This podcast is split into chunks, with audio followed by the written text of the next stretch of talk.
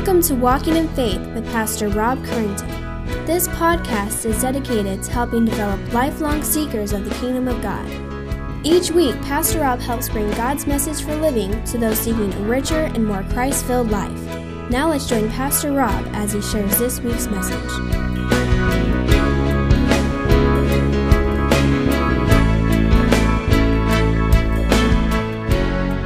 We have a God who lives and a God who's chosen to love us. Amen. Hey, take your Bibles, if you would, and turn, if you would, to Matthew chapter 21. We're going to start in Matthew 21 first. I want to just give us kind of a review of what's been going on up to this time. We are in the last weeks and to this point where we're here now, days until Christ's crucifixion. He knows his time on earth it's short. He knows what's about to happen. He knows that he'll be betrayed. He knows that he will be tortured and crucified. He knows his resurrection is also coming, but he's spending the last few hours and days with his disciples. And so, what he has to say is very important. Just think about it. If you knew that you had a week left to live, three to five days, would you not take some time to say some things that are very important? Or would you spend that time dwindling away while watching American Idol? You would spend that time trying to share the most important things to you.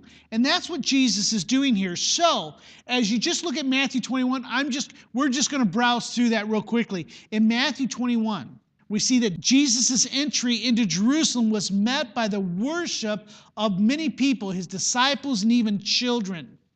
He then goes to cleanse and purge the temple of the money changers and those who were misusing the temple for their own use. At the same time, you'll see in chapter 21 that he heals a blind man. And remember, those that were blind or lame could not enter into the temple and worship. And Jesus goes in to a man who was refused entrance into it and goes and says, You are healed, go and worship God. It's just a wonderful time. And this is one time where Jesus is now proclaiming himself as the Christ, as the Messiah that the Jews have been looking for. Remember, as we've gone through Matthew, for the most part, Jesus would heal someone and then he would tell them, Don't go tell anyone what happened. Or he would say, Don't tell people who I am yet. But that time is done. Jesus is now into Jerusalem and he's saying, I am the Messiah. I have authority over the temple. I get to say who comes in and who does not. I am the one who can accept worship. However, and we go on in verse 21, is that the Jews did not like that. And so we see that the authority of Jesus is challenged in verse 23 when the Pharisees come to him and say, By what authority are you accepting worship? By what authority are you cleansing the temple and healing people? By what authority do you do these things? Who gave you this authority?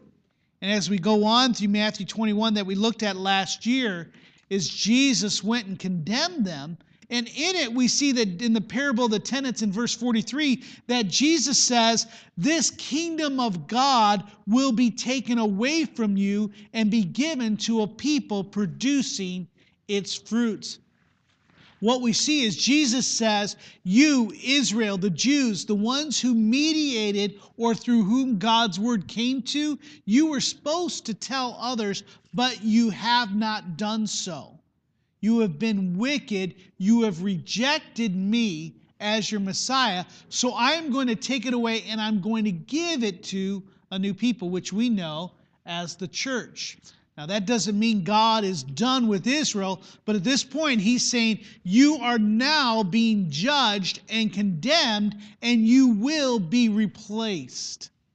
And that follows to where Jesus then in Matthew chapter 23, verse 37, Jesus pronounces, remember the seven woes on the Pharisees and the scribes and the religious leaders? Woe to you, he says, woe to you, because you've rejected me, because of the hardness of your heart, you no longer are accepted by God. But listen to what he says to Jerusalem in verse 37 of chapter 23. He says, Oh, Jerusalem, Jerusalem, the city that kills the prophets and stones those who are sent into it. How often would I have gathered your children together as a hen gathers her brood under her wings, and you would not? How often I wanted to collect you and protect you, but yet I called, but you turned deaf ears to me. Look at verse 38. See, your house is left to you desolate. For I tell you, you will not see me again until you say, Blessed is he who comes in the name of the Lord. This year we started in verse 24, and as we go through, just as for a matter of review, in verse 1, we see that Jesus leaves that temple. And as he was going away, his disciples came to him, pointing out the beauty and the intricacies of the temple. Remember, we saw that the temple was very beautiful.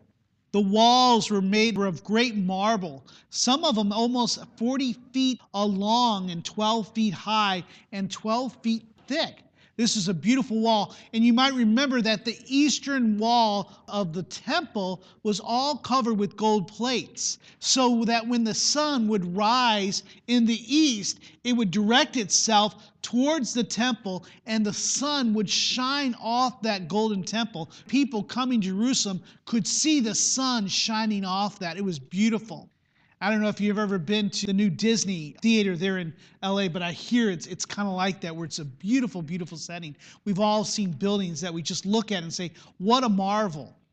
But in this case, this marvel was wonderful. But yet, as they were pointing out, look what Jesus says. In verse 2, he says of chapter 24, But he answered them, You see all these, do you not? Truly I say to you, there will not be left here one stone upon another, and that will not be thrown down. In other words, he says, You see how beautiful and glorious? There will be a time where this temple will be destroyed. Which led us to verse 3, where the disciples, as Jesus said on the Mount of Olives, came to him privately. They had a question. They said, Jesus, tell us, when will these things be? When will the temple be destroyed? And what will be the sign when you come and the close of the age? And here's something you need to understand Israel's eschatology. Now, eschatology is a big word. And when we hear those ologies, you know, all of a sudden our eyes start to glaze and our mind starts to kind of wander. But eschatology is this the study of last things. Israel's belief, their teaching of the last days is that the Messiah would come one day, he would come and he would judge the world, the nations, all those that have cursed Israel. And Israel had been destroyed and been, had been held captive and been dispersed throughout the centuries. The Messiah would come and he would cleanse the land of all those that were non Jews. He would get rid of the Romans, the Greeks, and all those that were not pure. They believed that the Messiah, the Christ, would gather all up the elect, the chosen, the Israel, and bring them from the four corners of the earth. Remember, they had been dispersed years and years before, and they would bring them all back together, and they would once again hold the land that they had during the time of Joshua. And then they believed that the Messiah would not only do those things, but he would set up himself the eternal kingdom as the son of David, and life would be the way that God had called it to be. So, in their view, they're saying, when is that going to happen? If this temple is going to be destroyed, then when is the Messiah, the Christ? And we believe, by the way, that you are the Messiah, that Christ. We saw that earlier in chapter uh, 18, I believe, where Peter said that. Peter said, You are the Christ. You're the one that we're to be looking for. We saw the Mount of Transfiguration where God had revealed that to them when Moses and Elijah came. The glory of God shone upon Jesus, and God said audibly from heaven, This is my beloved Son, in whom I'm well pleased. Listen to him. When is that going to happen then? Now, to their view, since Jesus was the Christ, they thought it was going to happen very soon. Life is going to get better. Have you ever had that? Have you ever felt that, man, life is difficult right now, but it's going to turn the corner? You know, I can remember that when we were early married. Oh man, we don't have any food in the pantry, but payday's coming on Friday, and Saturday, Friday night, though, we're going out to eat. We're going to enjoy life. you know, you have a rough night. You know, we've been fighting with colds and things like that. And you think, oh boy, I hope tomorrow's better. And when the sun comes up, you're hoping it happens. They were very expectant. They were very desirous that the Messiah would come and set all things right. It was their desire. They were looking for it with a passion, with a zealousness. In Isaiah, Jeremiah, Daniel, and Zechariah, they had spoke hundreds of years before of that coming judgment, of that coming day when the Messiah would come and make all things new. Something they yearned for. And as we saw last week, their mind, though wanting the right things, they didn't have the insight they needed.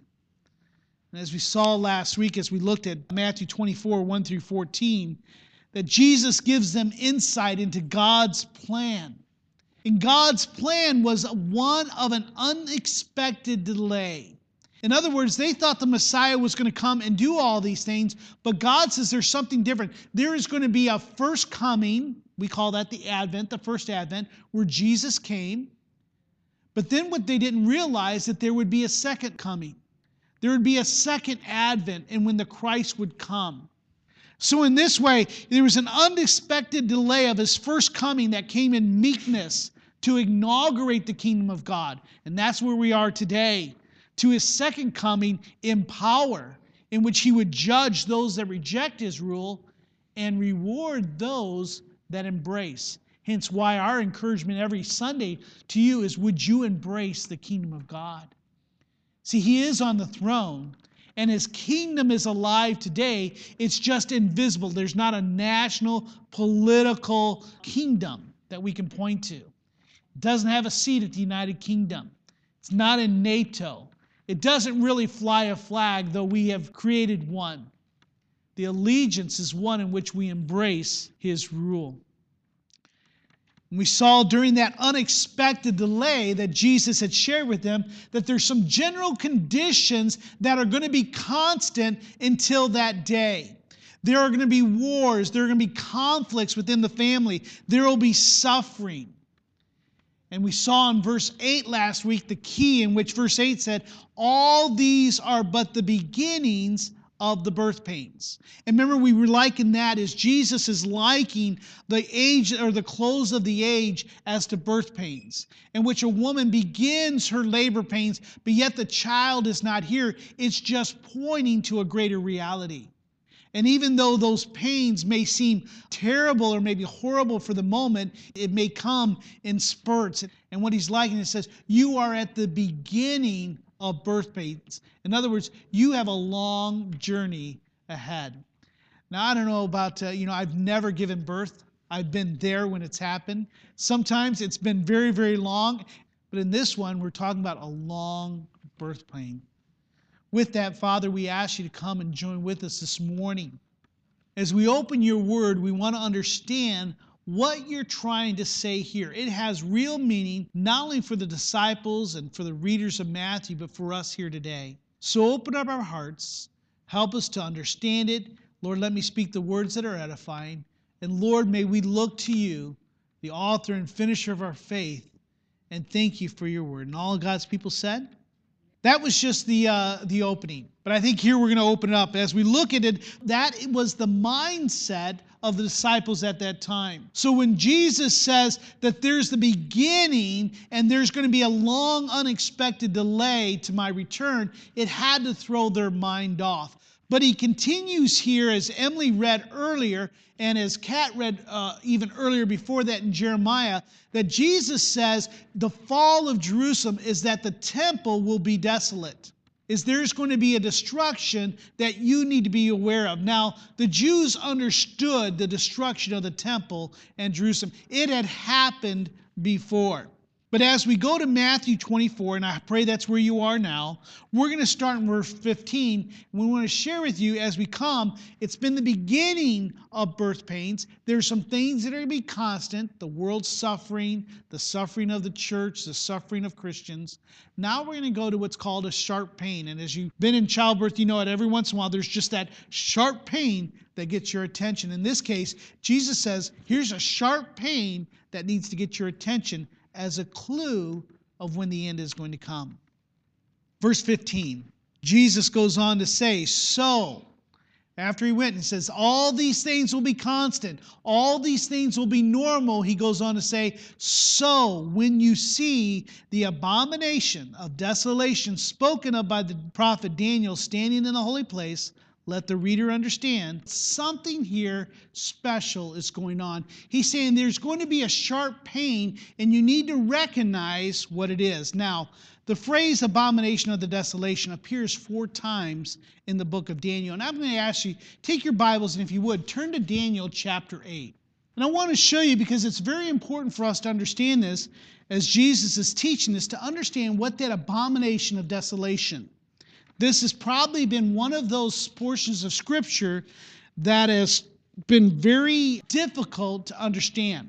There's lots of different interpretations and a lot of different thoughts on what this means. So I believe the best way for us to do this is go through Scripture. So, in the abomination of the desolation, he says it's spoken of by Daniel, and let the one who reads understands.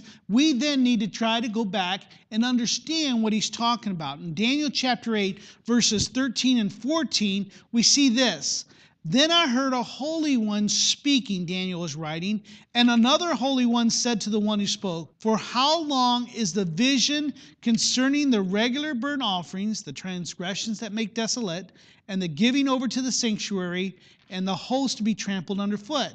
And he said to me, For 2,300 evenings and mornings, then the sanctuary shall be restored to its rightful state. Now turn over to chapter 11. Daniel chapter 11, look at verse 31.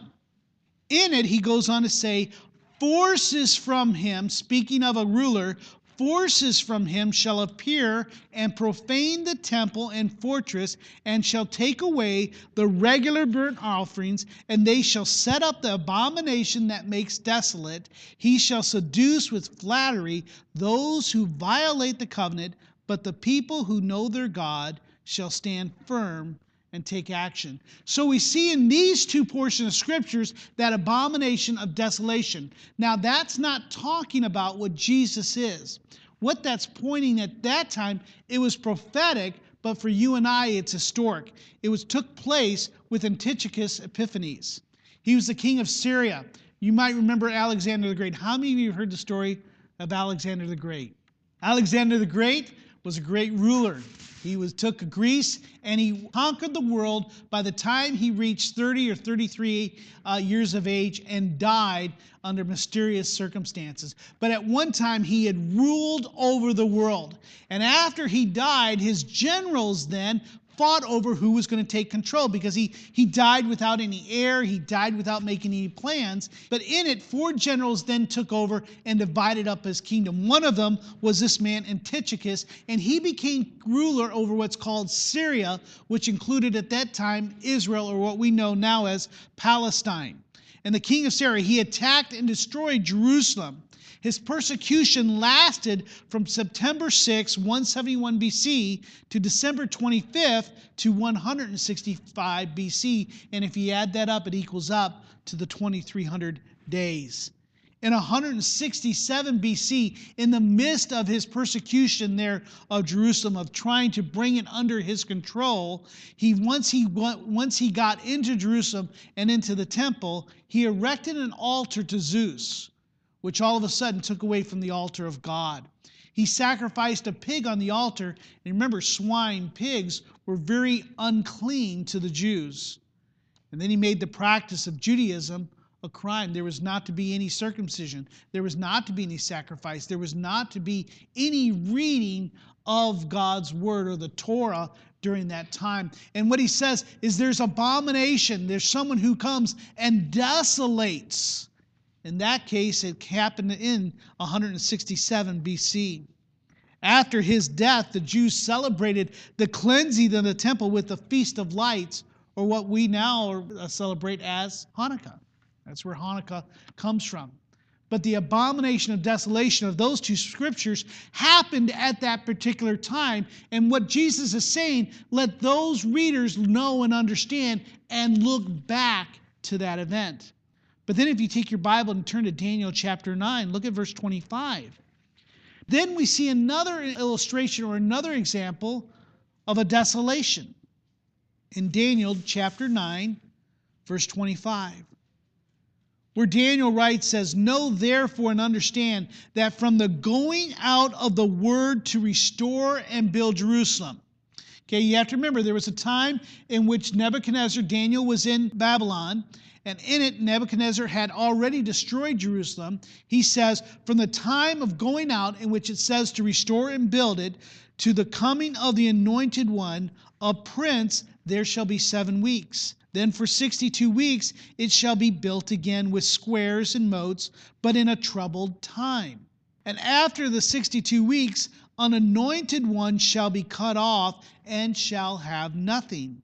And the people of the prince who is to come shall destroy the city and the sanctuary. Its end shall come with a flood, and to the end there shall be war. Desolations are decreed. This is a reference to the fall that Jesus speaks of in Matthew 24. In other words, Jesus is that anointed one. If we were to do the timetable, we would see that it's the time in which Jesus was crucified. Now, take your Bible and turn to Daniel chapter 12, three chapters over. And this is the last illustration or the last example of what he's pointing to. In Daniel chapter 12, verse 11. And from the time that the regular burnt offerings is taken away, and the abomination that makes desolation is set up, there shall be 1,290 days. For you and I, this is still an unfilled prophecy. And we're going to get more into this next week. But as Jesus is saying, there's going to be a sharp pain when you see the abomination of desolation that's spoken of in Daniel, in other words, you should be aware of this. It has happened in the past, it will happen again. He says, You need to be aware this is a sign of the coming or the end. You see, for Jesus' audience and the early readers of Matthew's gospel, there's both a historical component and a future component. They could relate to the horrors of the earlier conquest by Nebuchadnezzar, by the Medes and the Purs, by, by the Grecians and by Antiochus, and the humiliation of the abominations. The past was to give an importance and a sense of urgency to Christ's words on the near future. As we are going to look, though, Christ's words were fulfilled in 70 AD. This abomination of desolation is something that has already occurred. According to Daniel Young of the Focus on Jerusalem Prophecy Ministry, writes this In 70 AD, the Jewish zealots, reacting to oppositions to Caesar's campaign, began a revolt against Rome. A revolt which led to the Roman legion soldiers from Syria destroying the food stocks of the zealots and the local Jewish population. The inhabitants of the city of Jerusalem died in great numbers via starvation the Roman general Titus, who wound up becoming Caesar, encircled the city and began a siege of Jerusalem in April of AD 70. He posted his 10th legion on the Mountain of Olives, directly east of and overlooking the Temple Mount. The 12th and 15th legions were stationed on Mount Scopus, further to the east, commanding all the ways to Jerusalem from east to north on the 10th of August in AD 70, in the Jewish calendar reckoning, the very day when King Babylon burned the temple in 586 BC, the temple was burned again. Titus took the city and put it to the torch, burning the temple, leaving not one stone upon another. Thus, Jerusalem was totally destroyed, and as Jesus had predicted, not one stone was left upon another. When the temple was set on fire, the Roman soldiers actually destroyed the walls and tore apart the stone to get to the melted gold that we spoke of earlier. This is a passage of warning. It's a passage also of encouragement. The savagery, the slaughter, the disease, and the famine in Jerusalem during that time of AD 70 was monstrous. Mothers killed their own children for food, the uh, historian Josephus writes. Over 97,000 Jews were taken prisoner, and over 1,100,000 people died in that attack. I would encourage you, take some time, just Google AD 70, Wikipedia it, go and read some of the histories of Josephus. This defeat by Titus ended the daily sacrifice. No longer has there ever been a sacrifice, a Jewish sacrifice, from that Temple Mount. Temple worship ended. The Sadducees that we spoke of several chapters earlier ceased to exist. The Pharisees continued, but the Sadducees as a sect ceased. The Jews were once again dispersed across the world. Here and once again, 60 years later in 135, when they would take one more attempt to defeat the Romans. But in here, Jesus is talking about a historical, in their case, future, but for us, an historical event. Jesus is saying to his disciples, the temple will be destroyed. Their first question was, when will the temple be destroyed? Jesus answers them and say, "When you see the abomination desolate, you've seen this before, you know what I'm talking about. When you see that, then the temple will be destroyed." And it was so. And of course, to this day, that temple has never been restored. A Muslim mosque steps on today, which is still a thorn into the side of the Jews. But in here, we not only see that Jesus says this is when it happens. But then he goes on to give them a warning in verses 16 to 20 of Matthew chapter 24. He says, when you see this happening, in Luke, he actually says, when you see the armies encompass the city, he says, do this, let those who are in Judea flee to the mountains. Let the one who is on the housetop not go down to take what is a task. In other words, if you are in Judea, in other words, we see that this is not a worldwide event. This is not at this point speaking to an event that's going to happen at this particular time. Next week, I'll get a little bit more deeper into that. But at this point, he says, Those of you who are in Judea, flee. When you see those armies, when you see that desolation, get out of the area. And as we see, the majority of the Christians left in uh, 66 to 68 AD. There were no Christians in the city at the time. They heeded God's word and got out. They went to Pella. He says that let the one who's on the housetop not go down to take what is on his house. In other words, in those days, the roofs for the most part were flat. That's where they would set, and that's where they would enjoy the cool of the morning and the cool of the day. And so he says, don't go in the, down through the stairs and through the house. Just go from rooftop to rooftop. Get out as fast as you can. Don't take the time to get, you know, for us, if there's a fire, if there's an emergency or a flood, what do we do? We get all the things that are valuable to us, don't we? We get those things that we want to keep, but he says in this case, don't do it. Just run. Get out of there. He said, the one who is in the field not turn back to take his cloak. In other words, if you're in a field, don't go back to your house. Don't go back to your city. Don't worry. Just get out. He says in verse 19, and alas, for the women who are pregnant and for those who are nursing infants in those days. He knows already how difficult it is for childbirth, how difficult it is to have children. He says, May be careful. It's going to be tough for those people. Pray that your flight may not be in winter or on a Sabbath. Now, this passage is primarily based in Judea and Jerusalem. And as I said before, it's not a worldwide event. And as I've already said, most of the Christians fled to Pella in the Decapolis, a little bit north of Jerusalem, of Judea. The Christians had abandoned Jerusalem and Judea between 66 and 60 AD. So when the temple destroyed, when those uh, million and 100,000 people died, there were not many Christians left in the city. But what I love about verse 20, he says, even pray for protection. So in verse 16 through 20, we see a warning. When you see this, be warned. And when you see it, get out of town. It's going to be a destruction. It's going to be horrible. It's going to be monstrous. And history tells us how bad it is. But in verse 21, he points to something very interesting.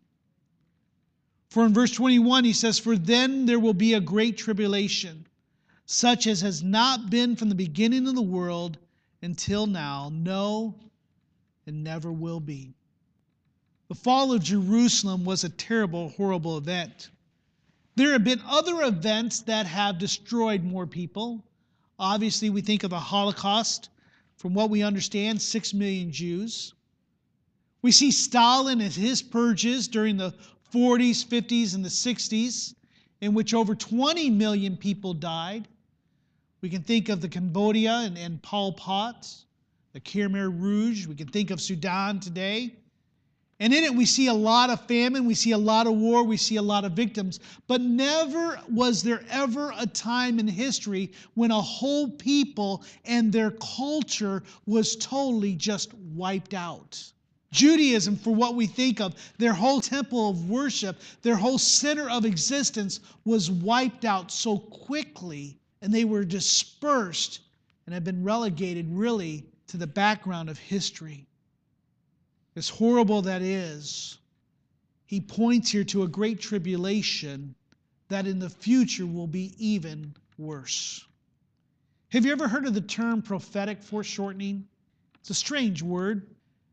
But in here in Matthew chapter 24, Jesus is prophesying of an event that they will see, that many of them may experience. Now, the disciples, other than John, as tradition tells us did not live to see the event. Most of them were martyred by 68 AD.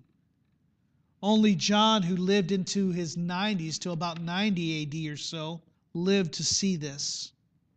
But in it, as Jesus is prophesying event, it has a near and a far aspect. In other words, it's an event in which you would say, here is an example of something that's going to happen, but it's also going to happen again. See, the prophet does not necessarily see the events as separate, but as a unit. So, Daniel, when he was talking about the abomination of desolation, he wrote about it in four different ways. He may not have understood exactly all of the instances that would happen. For most people, when they saw the abomination of desolation, they said, well, that must have been in 167 BC when Antiochus did that. But Jesus says that was one event, but it's going to happen again, and it did in 70 AD. But what I will share with you for today, and we'll go in more detail next week, is that that event in 70 AD points to an event that will happen again. You see, as the revelation unfolds, it becomes clear that it has fuller or deeper meaning. So, for you and I, we see today an historical event, the fall of Jerusalem 70 AD. For the readers of Matthew and for the disciples, it was a future event that was designed to warn them, but also to encourage others. I want to share with you three things that I find in this passage. The first thing that we need to understand as we look at their question, when will the temple be destroyed? And this is the answer the temple will be destroyed when you see the abomination desolation happen. When the Roman Empire encompasses the nation or encompasses the city and destroys it, there you will know that's when the temple will be destroyed. So get out of there.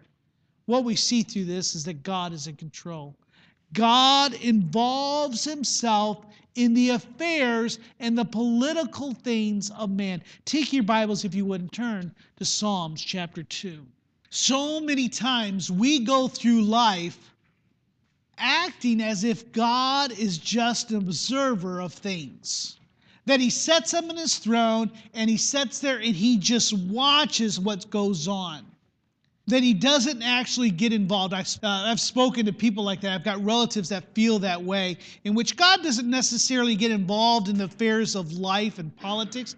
He just, you know, he just watches, and every once in a while he may do something, but for the most part, he just watches. Thomas Jefferson was that. It's called a deist.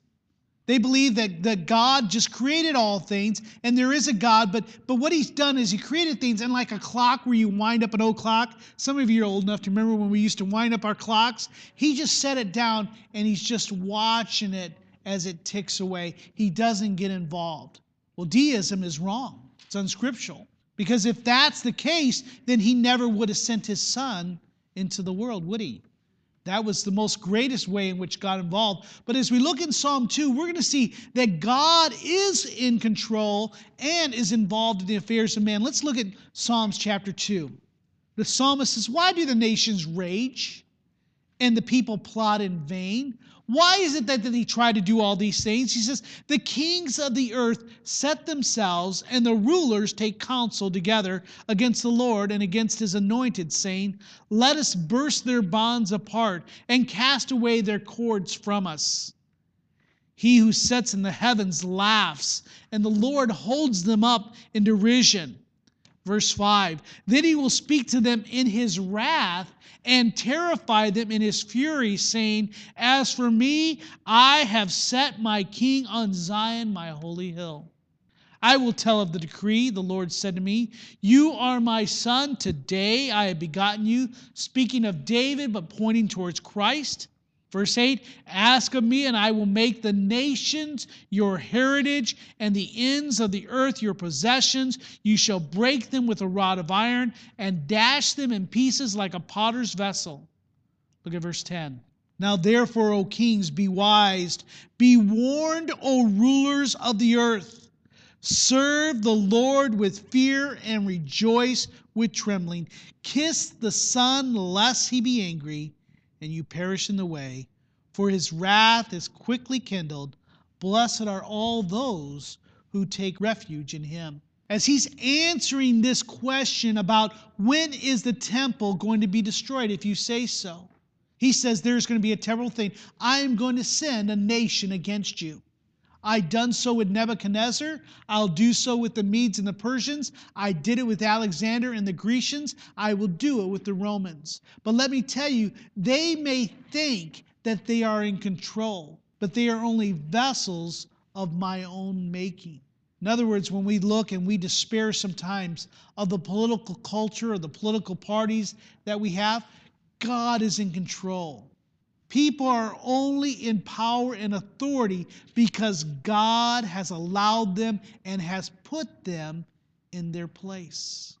See, God is just not some casual, unaffected observer of this world. He is actively involved moving the pieces.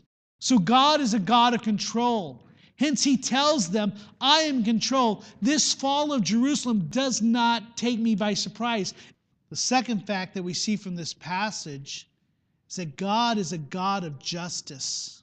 The Jews, the religious leaders, have rejected him. Time and time again, we saw in Matthew 23, Jerusalem and its leaders have rejected not only the Son, but they have rejected the prophets by killing them, by stoning them, by imprisoning them, by torturing them. He says here, in effect, that you will not escape my wrath. You will not escape my justice. In Deuteronomy chapter 32, says this rock his work is perfect speaking of god for all his ways are justice a god of faithfulness and without iniquity a just and upright god is he they have dealt corruptly with god but they are no longer his children because they are blemished they are a crooked and twisted generation. So here's what it is you think today that you may be getting away with rejecting God in your life and rejecting His gifts, His promises, His commands. Sin is good. I'm enjoying life. But let me tell you, God is a God of justice, and He will only overlook sin for only so long. The Bible tells us this in Hebrews is appointed unto man what? Once to die. Then after this, the judgment. See, that closing end that they're speaking of is a day of judgment. Jesus is coming a second time to judge the world. He will reward those that embrace, but he will judge. And the fall of Jerusalem is a judgment. It is justice. You have ignored me, you have rejected me, I will destroy. Israel today is fulfilling the effects of God's justice. We ourselves are feeling the effect of God's justice in our life.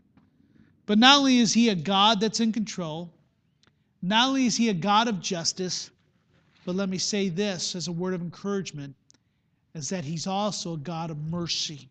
He's a God of mercy. Exodus tells us that the Lord, the Lord, a God merciful and gracious, slow to anger, and abounding in steadfast love and faithfulness. Why does this passage point to his mercy? Because to be honest, when you're looking at it, it was a horrible, monstrous event. But yet, to his elect, to his chosen ones, he said, Flee. When you see this, get out. My judgment is coming. It's really the story of Lot and Sodom and Gomorrah. Lot, get out because I'm going to judge this city. Get out and get out now. Get out quick. Take everything that you have. Christians receive God's mercy in the fact that they heard His word. They understood what He meant when He said, When you see the armies encompass, when you see the abomination of the desolation, don't think that that's a, a, a historical event. It's an event that's going to happen. You will receive not only the judgment on Jerusalem, but those of you who hear my word and obey will receive mercy as he gives warning. Now, for many of us, when we think of God, we can almost understand he's a God that's in control. Now, you and I sometimes limit his control, but let me tell you, your limitations does nothing to hinder God in any way. But when we come to think of his justice and mercy, we begin a little bit more squeamish. How does his justice and mercy work? I don't think I like a God of justice so much. I like the God of mercy, but the God of justice is too difficult.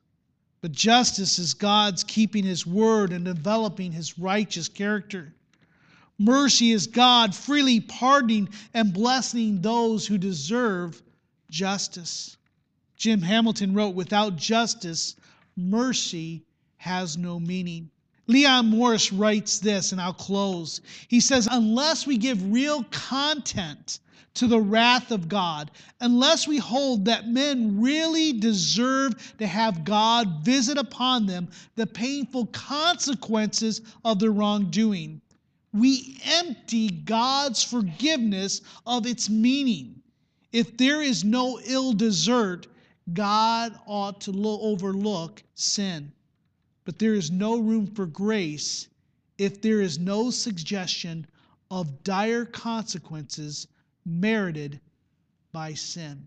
So, in here, what I'm trying to share today, as God shares with them the end of the temple, the beginning of the sharp pain in the end of the age, God shows judgment, but yet He also shows His mercy to those that have it. I believe the importance of this scripture is that those readers who read and understood could warn and encourage those hey, judgment is coming.